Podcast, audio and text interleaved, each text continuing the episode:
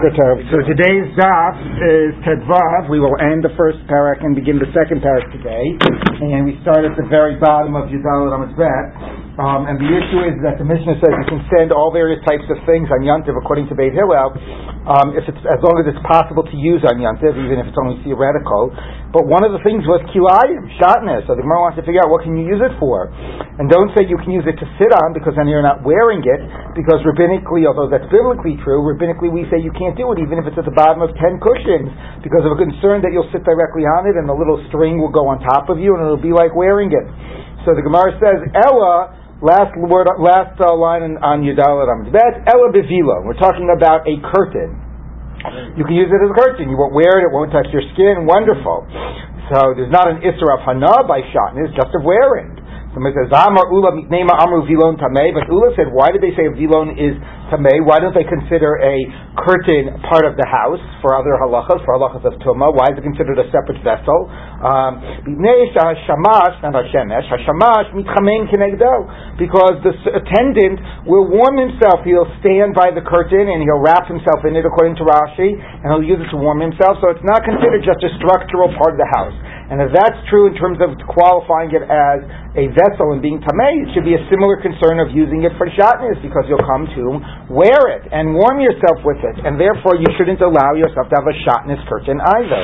So the Gemara therefore says on Tedvav Amad Aleph, still trying to figure this out, um, it says Elabik Hashim. It must be that we're talking about very stiff, hard uh, type of a cloth, which is um, which there are no loose uh, threads and uh, which we'll see in a minute won't produce any warmth, and therefore there is no concern that you will come.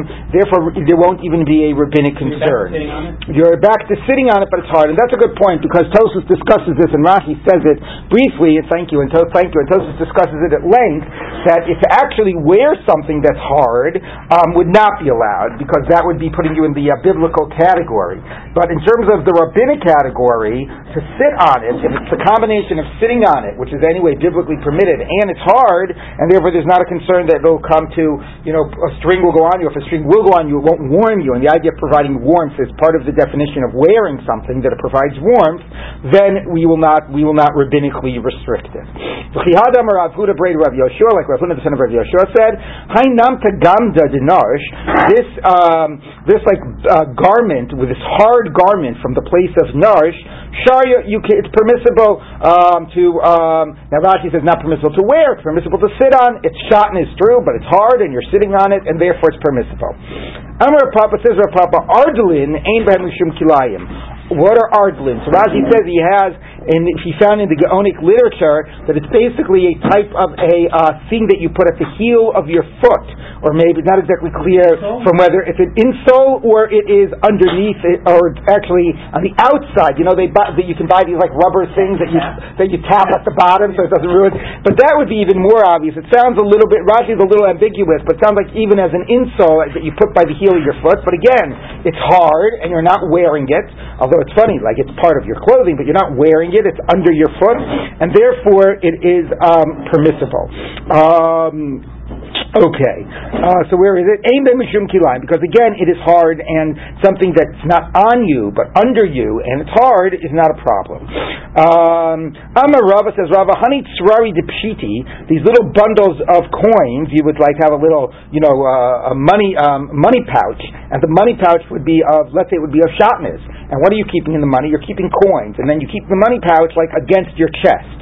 So in that case, aim behem mishum kilayim. There's no kilayim problem because again, it's although again it's against your body, it doesn't provide any warmth. And this idea of providing warmth is uh, part of the definition of clothing um, and of an issue of shatnez. Okay, so if I um, to use it as a belt, it's certainly clothing not providing any warmth. It's integral part of my clothing. That's, that's yeah, so that's a good question, and that goes back to the point I said before that Rashi says all this issue about being warm is when we're dealing with in the rabbinic area, when we're dealing with big, biblical, like biblical kilayim, something something that you're actually wearing, really wearing, not something, you know, that it's not. Now, does that mean then we would, it would be rabbinically promised? Then you're right. Then maybe if you're really wearing it, it.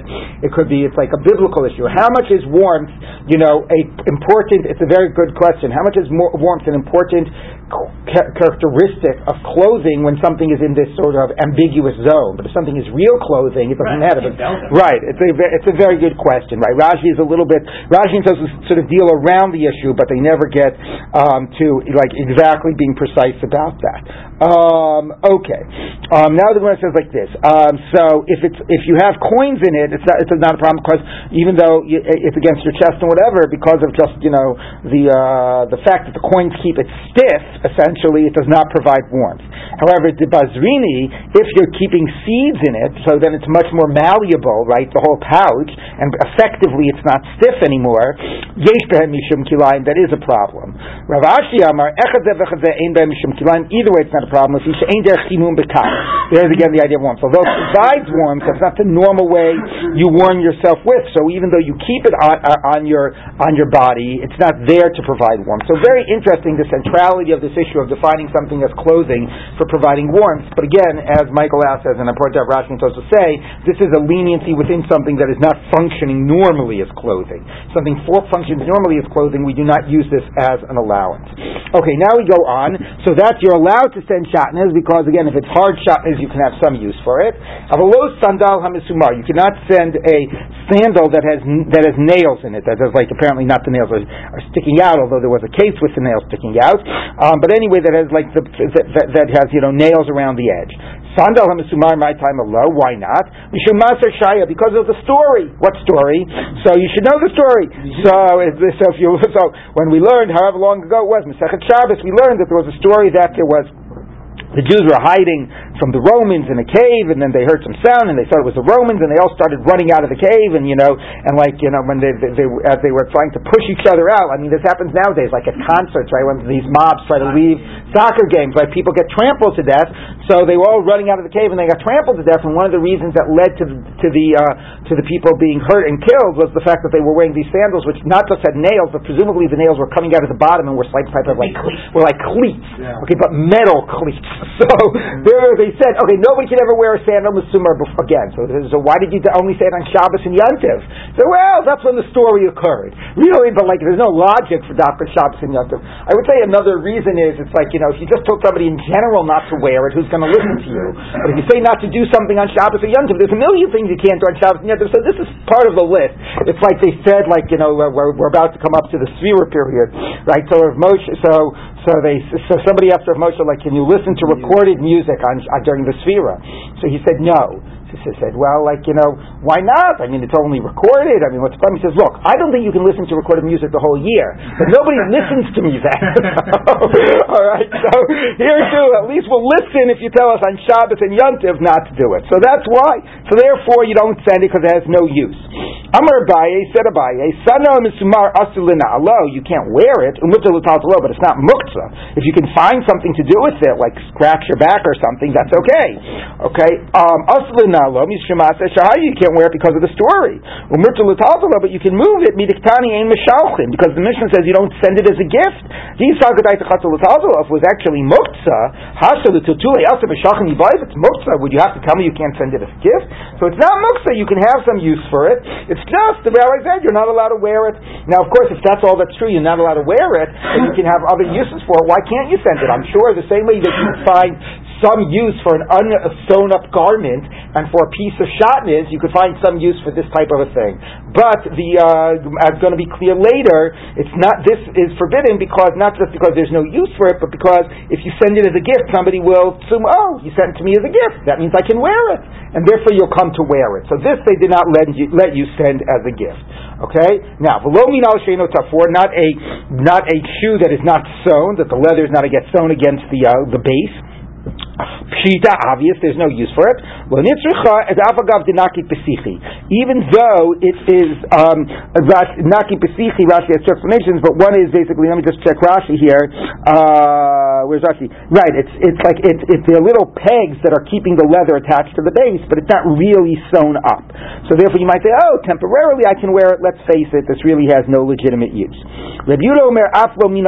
Even not if it's white, like the leather has not yet been tan, been uh, been blackened. Tanya Tan the Brisa Matya b'Shachur. It's okay once it's, the leather has been blackened. V'Asr b'Lavad, but not when it's still white. Because it requires like the uh, blackening uh, putty to to uh, you know rub into it. Rabbi Yossi Oser b'Shachur says even if it's black, it's still forbidden because it has to be shined. It's not yet complete. So the Gemara says below It's not they don't really debate. Mark and Mark Yasrei. Each one goes according to the way the shoes were in his place. The Asrei Demar Bisra L'Tachas in the place of one of them, the flesh part was below, meaning the skin, the, the leather that you're using, is it the part of the leather that was facing the, uh, the, the, the flesh of the animal or part of the leather that was facing the outside of the animal? So, in, and the difference is that um, if it's the part that was facing the flesh, apparently it's more cracked and it's more, um, and it, you know, they're, they're, just more crevices, and therefore it's not really uh, usable, it's not really uh, presentable until you shine it. So in one place, uh, Basar the flesh part was, was the one that went against your skin, and therefore it did not require as much shining to be usable, because it was the skin part that was on the outside. Duel. In the other person's place, the part of the leather that was, that was, that was adjacent to the skin of the animal was facing on the, was facing on the outside, was facing above, and therefore it had more cracks and crevices, and it wasn't wearable until you would shine. Here, to shine Exactly. So the principle is anything that you could theoretically use on Yantav is something you could send as a gift. Says the Gemara, um, Rav Sheshes Sharlu Rabbanim Lishiduri Tfilin Biyom Matava. Rav let the rabbis, the rabbinic students, send tefillin on Yantav. Interesting. Sounds like the Rabbanim, like the rabbis means rabbinic students, but like all of us, it sounds like there was like this practice of doing it. Anyway, now we're going to obviously ask the question, what can you use tefillin for? So Amalei Amalei Abaye, so Abaye said to him, Anything that you can benefit from it on Yantav, you can so you can send it. So you can't use tefillin on Yantav. So Gemara says no. Hachi kamar. This is how to read it. The question is, what do the words b'yomtov modify? Is it kol shenei osim bo b'yomtov mishalchin also? What's the language in the Mishnah? It's zecha kol shenei osim bo b'yomtov mishalchin also, or kol shenei osim bo b'yomtov mishalchin also. Okay. Of course, let's face it. That's a very hard read because of course we're talking about yontav. You don't need yontav to modify mishalchin also. Anyway, that's how Rav Yosef is reading it. That really, even if you can't use it on Yontif, even if it's only mm-hmm. theoretically usable on the Shechas, theoretically usable on the weekday, which of course then raises the question of the Sandal Mesumar. So let's mm-hmm. take a look. So, the, so Rashi and Tosfos discuss the Sandal Mesumar. Interestingly, the Gemara does not, and they basically say the problem of the Sandal Mesumar is not that you just can't use it on Yontif, but it's that you send it on Yontif, the people will come to assume that they can wear it. So, um, and that's the problem. Whereas if you send tefillin on Yontiv, either A, everybody knows you're not allowed to wear tefillin on Yontiv, we're not concerned about that, or B, if you do wear it, this is an interesting point, you don't transgress anything. And this is a fascinating idea. We say tefillin and Shabbos is lavzman tefillin. But let's say you do wear tefillin and Shabbos, and say, have I done anything wrong? Like, what exactly have I violated? So Rashi and Tosfos interesting say you would do more of a violation to transgress the rabbinic wearing of a sandal mesumar than to wear Shabbat tefillin on Shabbos and Yontif, where it's not the zman of tefillin, but you didn't actually violate anything by doing it, which is a fascinating idea. Okay? So therefore, yes, in theory, you could have sent a sandal mesumar, where, not that we were afraid that you would come yeah, to wear it. drill. Sounds like I mean, Right? So apparently you're right. Apparently, according to this, you could send a since you could find, you know, um, as long as it weren't like that, that's the question. I mean, is that considered tzarch gufo, tzarch mukomo, etc.? But it's a very good point. I mean, it's very strange. It's a broad uh, expansion of what the Mishnah allows. Um, so let's take a look. Um, and it does raise other questions, as we said, because normally you're not allowed to do a kinyan on Shabbos and Yantav, except for the sake of like uh, for Shabbos and Yantav itself. But here, how could you even do a kinyan on it? Um, but yeah, it's quite fascinating. So let's see what the Gemara says. The Gemara moves on. Gonzo. Amar Abai says Abai. See, Abai himself who asked the question, maybe he didn't like the answer, so he said, let's move on. Tefillin, name You know since we're talking about tefillin, let's talk about something else. I don't really enjoy this conversation, let's talk about something else. So, um, Hayababa derech, the tefillin barosho. You were coming in the way, and you happen to be wearing tefillin. Uh, shakal chama, and it became the sunset. And what's the big deal? So either it's a weekday, and therefore it's a problem about wearing tefillin at night, or um, the way Rashi says it, it's uh, Friday afternoon and now it's Shabbos and you're not supposed to wear tefillin on Shabbos.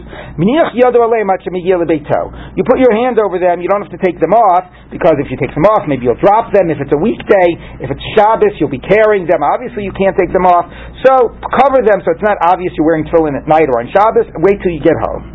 Um, being embarrassed about a mitzvah, though? No, it's that you don't mislead people about the idea of wearing Shabbos at night or on uh, tefillin on Shabbos or at night.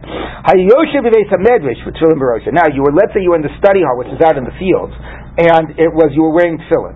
The shakal of cham. I'm sorry, it's good line. Uh, the kiddush shalav yom. See the difference between shakal of cham and kiddush shalav yom. So it says it's the second case we're talking about Shabbos, and that became Shabbos. So in addition to the problem of wearing tefillin at night, it's wearing tefillin on Shabbos and the prohibition of care, and you can't carry it, and you still have to get it home. You don't want to leave it out in the field or the beis medrash.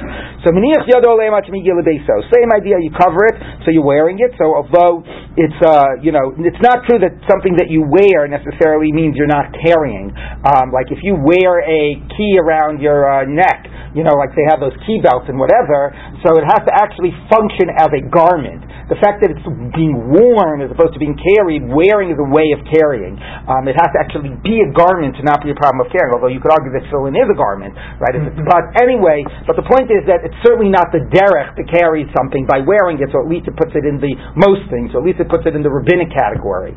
So they let you continue to wear it, and it's even though you're carrying it, because it's not a normal thing that's worn at night, um, it's, they allowed you to not worry about that rabbinic thing in order to get it to a place of safety. And even though, of course, what? Yeah, because it's out in the middle field. Nobody, the doors aren't locked. Nobody's here to protect it. Okay, so, um, so that's what you do. You're allowed to wear it home, even though you, it's not Shabbos, not Tefillin, and even though um, you know it's a, actually it's a form of rabbinic carrying because you're not. It's not a normal thing to be wearing now. They let you do it to get it to a place of safety. So the Gemara says like this. Um, uh, okay, so the Gemara says like this. Uh, where are we? Mostly Rav Huna Braid Rav Ika. But so now we have a Breita that says the same scenario but has a different position about it.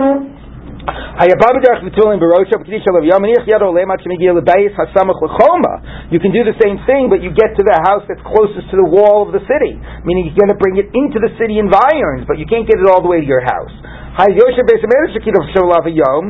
So.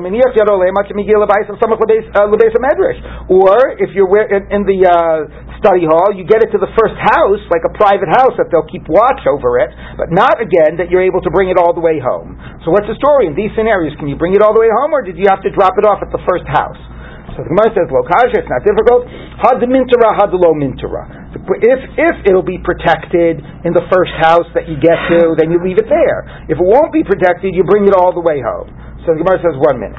Iglo mintara, if it's not in a state where it would be protected, so my yoya barosho, why are we only allowing it if it was all, you were already wearing it? Afilu machtin ba'aranami. Even if the tefillin were lying on the ground, if they're in the state of not being protected, we let you put them on and wear it as a way of getting it to your house on Shabbos.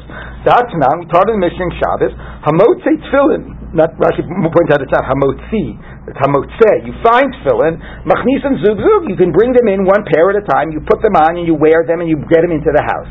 So if we're talking that the problem here is that the tefillin are really in a place of not being protected, why would we give the scenario you are already wearing them? We allow you to put them on on Shabbos and not be concerned about wearing tefillin on Shabbos and not be concerned that it's like a rabbinic form of carrying. We let you do it to protect the tefillin. So why?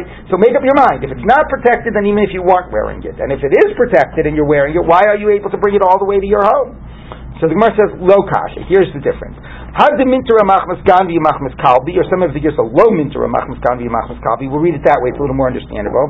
When is it that we allow you to take it off of the ground and to wear it and to get it home? That if it's exposed to all types of dangers, ganavin, dogs, any type of thing. So then, it's lying on the ground. You put it, you wear it, you bring it home. You can't, you, you wear it home. Had minter machmas kalbi below minter machmas ganvi. The case that we're talking about that we're only give you latitude if it actually is um, you're already wearing it is when it is when it's not exposed to dogs, like it's in the beis medrash, it's not exposed to dogs, but you know the beis medrash isn't locked, and them could still get into the beis medrash. So in that case, maybe I would say, look, you gotta love this line. Most most robbers are Jews. I assume it means most robbers in that area or something. I don't know. It's such a it's such a bizarre line. Anyway, therefore, if somebody is going to get into the beis medrash, he's probably Jewish, and a good from Jewish Ganav won't steal the tefillin. So I don't have, to, or even if he steals the tefillin, he won't mistreat them right? So okay, I'll lose my tefillin, but the tefillin, in terms of the kedusha of the tefillin, will be respected. He'll still treat the tefillin properly.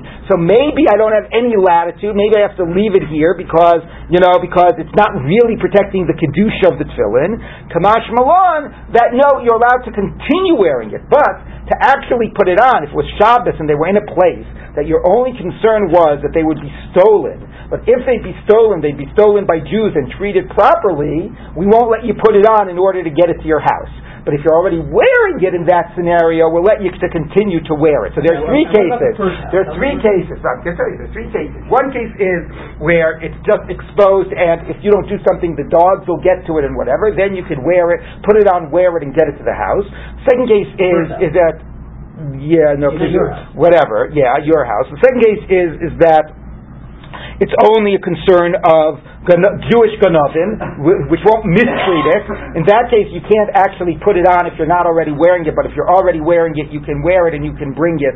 You could bring it home. You could bring it to the first. Uh, you could bring it all the way home. And in the third case, you're already wearing it, but you're not really afraid about it being exposed to any type of a danger. And then we let you bring it only to the first house. Okay, Hard Hardy That was the end of that of the first parak. Yes. I'm sorry, what? No, no, you don't. Okay. So now I'm not talking about this anymore. We have limited time. I'm not talking about it. We're starting the next parak. Okay, so um, so now we move on from that parak, which had a lot of muktzah, but interestingly got into, as you saw, a lot, not only a lot of other drabanans about yantiv, but some very important questions about which doraisa malachas can be done on yantiv. And now we turn to this parak, which starts us on really a quite new topic um, and uh, a very interesting one. And again, Beisil Beis Shammai. There's so much of this of of Maseches Beitza that's all debates of Beisil Beis Shammai. Let's take a look. Yontif Shechalios erev Shabbos. Okay, Yontif falls out on erev Shabbos. So this is a one-day yontif, like you're talking about Eretz Yisrael. So it's a Friday. Lo yivasha b'tchilim yontif l'Shabbos. You cannot at the outset, like just stam cook cook on Friday yontif for the sake of Shabbos. But you can cook for Yantav, and leftover food that you cooked on Yantav you can use on Shabbos. Now you might think that the idea of this Mishnah is like with a wink and a nod. Cook a lot for Yantav, wink, wink, and if there's leftover, use it for Shabbos. But the Gemara is actually going to say no. You cannot do it derech harama. You cannot do it as a trick. It's only if, if, if you if you very genuinely were trying to prepare for Yantav, then you can benefit. But you can't pretend that you need a lot in order to be left over. So if you really want to be for Shabbos, the idea is not to hope that there will be leftovers, but to do a Erev Tavshilin, which is the next line. The Oset Tavshil Erev Yantav, here's what you really can do. You can cook a dish on Erev Yantav, with Shabbos, and rely on it for Shabbos, to continue cooking on Shab, on, on for the sake of Shabbos, since the idea is what you cooked Erev Yantav was for the sake of Shabbos. The Erev Tavshilin is for the sake of Shabbos. It's considered like you began your Shabbos preparations on Thursday, Erev Yantav, and therefore you can finish them up on Yantav, and that's how Erev Tavshilin works, because it's not mitchila, it's not you're just starting to cook on Yantav for Shabbos, you already started on Erev Yantav. Now, why is that? What's the logic? We'll see in the Gemara. But let's first, before we get to the logic, let's see the debate of Beit Hillel Shammai. Um, now, how much do you have to cook? Beit says two separate cooked dishes, and Beit says one cooked dish. How we get to our matzah and our egg, we'll talk about. So does um, mean two? Can it be like two types of rice, or does it have to be? Like well, let's take. A, we'll take. We'll talk. We'll see when we get to the Gemara. The shavim, and they agree. If you have like a fish in batter, shehin shein tavshilin. Beit would concede that I'll consider the fish one and the egg with the batter two. So Beit is a little flexible in how to consider the second one. Okay, what? I'm, I'm sorry? Tempura. Tempura. Tempura. Oh, right. Yes. Um, oh, I thought I was saying some Hebrew word I didn't understand. Oh, Avad. If you ate the erev tafshilin or got lost, even though you made it erev yontiv, once it no longer exists, slow yivashalav bitchila. Then it, right now it's now yontiv, and you're trying and you want to cook. Oh, I made it erev yontiv. Doesn't matter. In order to continue cooking, in order to cook now for Shabbos, the erev still has to be around. Yimshir mimenu koshu some level of Shabbos. But if even a little bit of the erev is still left over, then you can continue cooking on yontiv for the sake of Shabbos. So, so there's an interesting thing of two or one, but the more interesting thing is why is it that just because you started on Erev Yantiv, can you continue cooking on Yantiv for Shabbos? So let's take a look. Minani Mili, where does this come from? Amar Shmuel Damar Krav, the verse says, now everybody says we're not really learning it from a verse, this whole thing is rabbinic, but let's take a look. It's an asmachta. Zachor Yom Shabbos Kadisha. Remember Shabbos, keep it holy.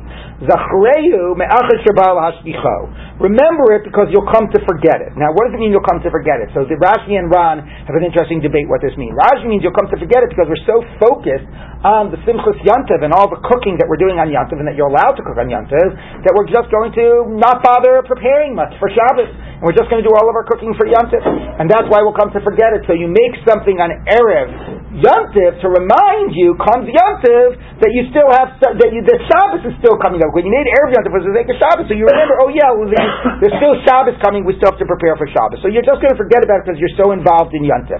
The Ran says, no. The reason you're going to forget about it is because of the prohibition of Yantiv. Since you're not allowed to cook from Yantiv to Shabbos, you'll forget about Shabbos in the practical sense. Not like you'll forget about it, but you'll come not to prepare for it because you'll be restricted in what you're allowed to do on Yontif. So there has to be a way. We're talking. Just, wait. There has to be a way that we are going to give you some latitude. So again, for the Rashi, the point is you make the Erev so you don't forget about Shabbos, and this is actually going to reflect the two opinions we're going to see in the Gemara of how the Erev functions. Rashi just says you get caught up in Yantif and forget about Shabbos, and the Ran says you'll forget about it because you won't be able to cook for Shabbos because of the prohibitions of Yantif. So we need some solution to re- remember Shabbos and to give us the allowance to cook for Shabbos, and that solution is the Erev Tafshilin. Now, my time, now the Gemara gets to okay, how does that translate into what the how the Erev actually functions? Um, so Rav, um, so my time, Amar Rava, today she give her money yafel Shabbos and money yafel Yom Tov. So that's sort of like reflecting how Rashi explained the idea of forgetting Yom Tov. You'll really forget to prepare for Shabbos. So therefore, if you set something aside on Erev Yom Tov, then you will remember come Yom Tov that oh yes, I have to make sure that I set aside and I have a nice meal for Shabbos as well. The doing of the Erev Tafshil and Erev Yom Tov reminds you when it comes Yom Tov to prepare for Shabbos. Now, what you are saying to yourself is, uh, okay, what does that have to do with allowing me to cook? It's reminding me to prepare. And the way the Ran even asks the question further is he says, look, what's going to happen? The purpose of demanding that I make an Erev Shilin is to remember comes Yantiv that I prepare for Shabbos. Let's say I forgot to make an Erev Shilin, right? So I forgot to have Shabbos in mind on Erev Yantiv. Then comes Yantiv, what's the consequence? I can't prepare for Shabbos. So it actually it makes it even worse. The whole point was to ensure I could that, that, that I would be have to do something for Shabbos. So it says yes, but the, the way the Ran says it is better that this Yontiv you should be penalized and not be able to prepare for Shabbos, so that next Yontiv you make sure that if you want to prepare for Shabbos, you're keeping it in mind from the outset. So basically, it works the opposite. It's not like we need something to allow you to cook on Yontiv. Really, in principle, the way this would be framed, you're allowed to cook from Yontif to Shabbos. But we're afraid you'll be sloppy, you won't do what's necessary, you'll forget about Shabbos. So in order to ensure you keep Shabbos in mind, we're going to forbid you to cook from Yontif to Shabbos unless you've done something on Erev Yontif to remind you about the importance of Shabbos. Yes, exactly. Exactly. Do it so you take care of it beforehand. So the whole idea here is not like we normally think. It's not as the way the way this the, the debate is framed by the Rishonim is, is it for covered Shabbos or is it for covered Yontif? So the issue here is, or is not that you need something to allow cooking from Yontif to Shabbos. No, that's anyway allowed. But in order to force you to remember Shabbos on Yontif, we're going to forbid you to cook on Yontif for Shabbos unless you've done something erev Yontif to remind you about Shabbos Shabbos and to begin the preparations of Shabbos. One minute. That's the position of Rava. Okay? Now, Rav Ashi Amar, Rav Ashi says a much more logical thing. Today, Sheyomru ain't ofim Yom Tov l'Chol. That no, we want to do this because if we don't do this, people will think, oh, Yom Tov isn't important. You can cook from Yom Tov to Shabbos, and then they'll start cooking from Yom Tov even to a weekday. So to, uh, to underscore the importance of Yom Tov, that it's not so easy to cook on Yom Tov to, to the next day, we only will allow you to cook on Yom Tov to Shabbos if you're not really starting to cook on Tov for Shabbos. You're just finishing up what you did yesterday. So according to him, and that's much more logical, there's fundamentally a problem of cooking from Yom Tov to Shabbos. Or if you could say there's certainly a problem of cooking Yom Tov Chol. So it's not going to be easy to cook from Yom Tov to the next day, from Yom Tov to Shabbos. To, and the only way we'll allow it is in a framework that you're not really at the outset doing it. You're just wrapping up something you began earlier. So this is framed that we do it Lakavod Yom Tov as opposed to doing it Lakavod Shabbos. Yes. So this is my question. So, you know, what about Hana the Rabbah? Did you say it was a right? We're sort of forgetting about that because here, first according to the first report of the line, is saying it really is okay. But Rabbah said it's like Midrash. Rabbi Yom Shishi, Chol you know, Chol Mechin Lachol, but a Chol cannot be Mechin. But Yom Tov cannot be Mechin right. with Shabbos. But, so what do you do about Yeah, so it's a very good question. So Tosfos discusses it earlier, and a little bit, if I remember correctly, a little ironically, Tosfos says that that has to do something that's all it's lack, it, it exists in the world, and all it's missing is preparation, that's not in the category of Hachana Darabo, so it's a little ironic because the whole part is Eshet Ker Tofu Ofu. Um, so, here, I'll read you Tosfos. A good question. Tosfos on Beis with Beis. V'chi you there? Erev Tzav just listen. V'chi Asi Takam to Drabanan v'liacher Hachana Dioraita? By Erev Tzav Shilin? V'nir Eliyashiv Derabba Gufo Azul Taime V'yisei Hoil Mikli Orchin. Oh, that's another issue of that. So there's other ways of dealing with it, but to, you should be very happy to know that Tosfos asked your question. It's a very good question. If you say Mana like, Yes. is, is having like your, your egg and your matzah, is It's a, it's a reminder. It's like a string around your fingers. It's not that that itself is the money it. It reminds you, yes. No, okay. So that's the two explanations. One is they both say that obviously biblically you have to be allowed to cook from Yom Tov to Shabbos because some Durabanan and Tafshilin won't allow something that's biblically forbidden. Okay, but according to the first approach, it's that we make it forbidden unless you take care of this, and the purpose of taking that's like a fine, a punishment, and the purpose of taking care of this is a reminder to make good food for Shabbos. And the other approach is no, that it's fundamentally problematic, although technically allowed to cook from Yom Tov to Shabbos, and to make it more permissible, we have to do it in the framework of finishing up the cooking that you did for your Erev Tavshilin. Okay, so now the Gemara says like this. Um, so the Gemara says like this. Tnan, our Mishnah says, Osa Tavshem Erev Yom Tov v'Samach Alav B'Shabbos. You have to make it Erev Yom Tov. B'Yisrael the Rav Ashi, the Amri Kadesh Yomru Ein Ofim Yom Tov L'Shabbos, Hainu Dimir Erev Yom Tov in Yom Tov Lo. So again, according to Rav Ashi, why you have to make the Erev Tov Shilin and Erev Yom Tov? Because whole idea is to emphasize that it's, it's a cooking that has to have begin beforehand. You can't fundamentally designate Yom Tov to cook for Shabbos. You can just be wrapping up what you did on Erev Yom Tov. El Rava, my Yom Erev Yom Tov. According to Rava, why would you have to do it on Erev Yom Tov? Afilu Yom Tov Nami. Even if you made an Erev Shilin on Yom Tov, you're doing something to remind you it's Yom Tov, yes, and I'm going to remember that I have to prepare for that I have to set aside food for Shabbos. Says. In principle, you're right. Since it's only to remind you to set aside food for Shabbos, you could make an erev shilin on Yom Tov. Ella gzeira shema yifsha. The only reason not is, is that you'll be negligent. Once, if you don't, if you're allowed to wait till Yom begins in order to make it, you'll forget about it, and then comes Yom Tov, and you'll forget about it as well. The whole problem here is that you'll get caught up in Yom and forget about preparing for Shabbos. So, in order to force you to remember, it goes into your list of pre-Yom preparations. Okay. So, uh, but the, the question comes up, what if you forgot? Then you're still stuck. You this, no, you're not allowed to. Right? No, we've never heard that anybody allows an Erev Tov on Yom Tov. So there's a lot of things that we force you to do, you know, with with very with counterproductive consequences, but that gets you in the right mindset. That has the larger larger benefit. Okay. The Tana Maisi Mehacha, and the author of the Brisa uses the following verse as the basis. Esa shir tofu ofu, there you go, there's your Hachana Deraba. Esa shir tevashlu b'she'elu, cook what you're, bake what you're going to bake, cook what you're going to cook. Mikan Amar Rebbe Lezer, ein ofim ela al ha'afui. You can only continue baking on bake, things that you've begun baking before. Vein mev- for on for Shabbos. Vein mevashlin el mevushal, and you will continue cooking on Yom Tov on things you began cooking before. Mikan samchu chachamim le'erev tavshilin And here's where they use the support, the basis of the idea of erev tavshilin, but again, a continuing of cooking, seeming to be along the lines of Rav Ashi. The fact that it mentions bake and cooked is going to lead to our idea of a matzah and an egg. Seeing baking and cooking as different things. We'll worry about that later. Let's end with the following nice little agadata. Tana Rabbanan, a rabbi's talk, because we just mentioned Rabbi Eliezer, and here we're going to have a Rabbi Eliezer. Eliezer, Kol Kulo. There was a story that Rabbi Eliezer was giving a drasha, was giving a shiur on Yantav, and was going on and on and on and on and on. He was giving a shiur on Yantav. Okay, Behilchos Yom Tov. It was the halachas of Yom Tov. Yatzta Rishona. The first group started looking at their watches, and they and they snuck out, whatever, at 10 a.m. Amru, hello Bali Patasin. So he said, ah, those people are, are, are, people with huge barrels of wine. They have to go home because they have a lot of food that they're going to that, that, they have to eat. They're very indulgent. Kashniya, the second group then then snuck off. Amar, hello Bali Chaviyas. Ah, these are people with barrels, not large barrels. You know, they got big. They, they, they got they got big appetites. They've got a lot of food that they're running home to. Kashlishis, the third group. Amar, hello Bali Kadim. They're people of like uh, pitchers. Okay, so you know they have a meal, not a huge meal, but they're still leaving, they're still running after their food. Kadravius, the fourth group, Amar Halali Bali Leginim, which are, I don't know, some smaller types of a, of a, of a, of a, of a you know, of, of a vessel. Kas Chamishis, the fifth group, Amar Halali Bali Kosos. So uh, cups, they have cups of wine waiting for them. The group, here we do going on and on. Okay, people are getting hungry. Me'era. These are people of curse. Now that's much harsher than earlier. So Rashi says, yeah, because he's afraid like nobody's going to be left in the base now.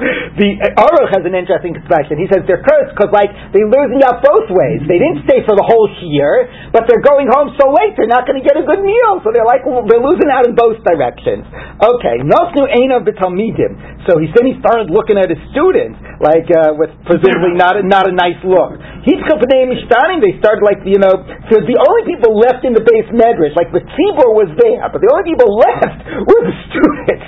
So they started like their their, their face started changing colors. They started thinking now he's going to be angry at us. Amarlam, he said to them, "Fanai, my sons, lo lachem ani. I'm not angry at you when I say they're meir or whatever. Elul. These people that are leaving, they're the ones I've got a problem with. Sheyatsu sheminichim chay. They're leaving uh, eternal life Torah v'oskim and they are and, and, and you know they're they're more focused on their food than on the opportunity to learn Torah on the regular. B'shas p'kiratan doesn't mean when they died, when they left, when finally the year was finally over. Amolem, then he said to them, Eat delicacies and drink sweet drinks and send gifts to someone who has nothing prepared for him. Today is sanctified for our God. That's by in this story by Ezra talking anyway. So you sow. Now it's time to eat. Now you can enjoy your food. Okay, but so you waited till the shoe was over. Exactly. exactly. The do not do not be distressed. The joy of God is your strength. Presumably Torah. Don't be dis- presumably he's re- he, he, the implication. I think the subtext he's reading the verse. Don't be distressed that you didn't get a big meal because ultimately you're being supported by the joy of Torah. But now you can go home and enjoy your yontiv meal. Okay. Now that's quite fascinating. So that he doesn't want people to be eating. He wants people to be staying in the beis medrash all of yontiv. So Amar Mar, let's look at this. Ha, Simchas Yontav mitzvah he. What is he giving people a hard time that they're going home to eat? Simchas Yontav is a mitzvah. Rabbi Eliezer Latayme, he goes according to his reasoning, to Amar Simchas Yantav Rishus, that whether to translate Simcha in the context of physical pleasure and is a, you know, is a Rishus, is a, is a, is, is optional. To Tanya, we tell in the Bryce, Rabbi Eliezer Omer, Ein lo ladim b'yom tov ella, what you should do on Yom Tov, make a choice. Ella oh, ocha v'shosa, spend the whole day eating and drinking. Oh yoshe v'shona, or sit and learn. It's all or nothing. Okay, there's two ways of having simcha, Torah and food, and make your choice. So the people that left early, presumably his only problem was, was that if you were wanted to be eating, you shouldn't have come to the year in the first place. you Either spend the whole time at home, or come to the shir and stay in the shir. But don't come to the shir and then leave in the middle. It's a great fun, by the way. Rabbi the top. Latame, I was wondering about that too. Rabbi Yeshua Omer, there's a famous debate, and Rabbi Yeshua says, okay, you no, he's more reasonable. People are not all one or all the other. Some people want a little Torah, but also want to enjoy a nice meal. Ches Yav Lashem, Ches Yav Lachem. You can have simcha both in the spiritual sense and in the physical sense. Amr Rabbi Yochanan, B'shnei Mikra Echad they both learn from one verse. Kazav Echad Omer, Atzeres Lashem Elokecha. It's a holy convocation to God. Because of Echad Omer, Atzeres Tia Lachem. It's for you. Haketzad, how do you reconcile it? Is it for you, dedicated to you, or dedicated to God? Haketzad, Rabbi Eliezer Savar, Okul Hashem, Okul Lachem, either all to God or all to you. Rabbi Yeshua Savar, Chokeu, Chetziv Lashem, Chetziv Lachem, half and half. By the way, it's quite fascinating because you'll remember from Sukkah that it was Rabbi Eliezer that said that, you know, Mishabeach Ani Etzaswanim, that don't leave their houses in the Regel, and they're Mekayim, you know, V'samachta. So you shouldn't be going and visiting your Rebbe in the Regel, you should be staying at home and being with your wife. And here he's saying, stay at home, but spend all the time in the beis medrash. So I'm not exactly clear about that, because there he really emphasizes the, the, the, you know, the more lachem aspect of it. Okay, so now we're going to see, besides that there was a fascinating just discussion about Yantav and Simchas Yantav, a tie into Erev Tavshilin. So the Gemara says, My la'ein nachon lo, what does it mean? Give, send, send gifts to one who has nothing prepared for him. Chisda, l'mi shelo hiniach Erev Tavshilin. Oh, somebody didn't make an Erev Tavshilin. So he's not going to have any food on Shabbos because he can't cook on the end of Shabbos. So him, you have to give your gift. You know, send send uh, portions of food to him. Some say Mishalo No, it meant somebody didn't have a chance to put down an Erev and He was very busy right before Shabbos. Him, we can have Rachmanasan and give him some our food. Somebody who had an opportunity, the and didn't.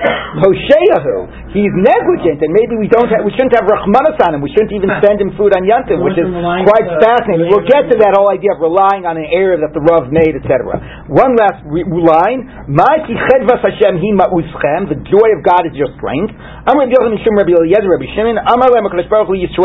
God says to the Jewish people, Benign, my children, Levu alai, borrow against me, that uh, alai v'kishu kedusha shayom, and devote the money to make it a sanctified day, to, to have a beautiful yontiv, buy food, even if you have to borrow money. The minu be, have trust in me, uh, uh, God is mu'uschem, your strength, v'ani poreya, and I will, and I will pay, and I will manage to, I will pay up for you. I will pay your debts. Okay, and that, so again, the idea of how much we have to invest for Simchat Yom Tov. We will continue with this tomorrow.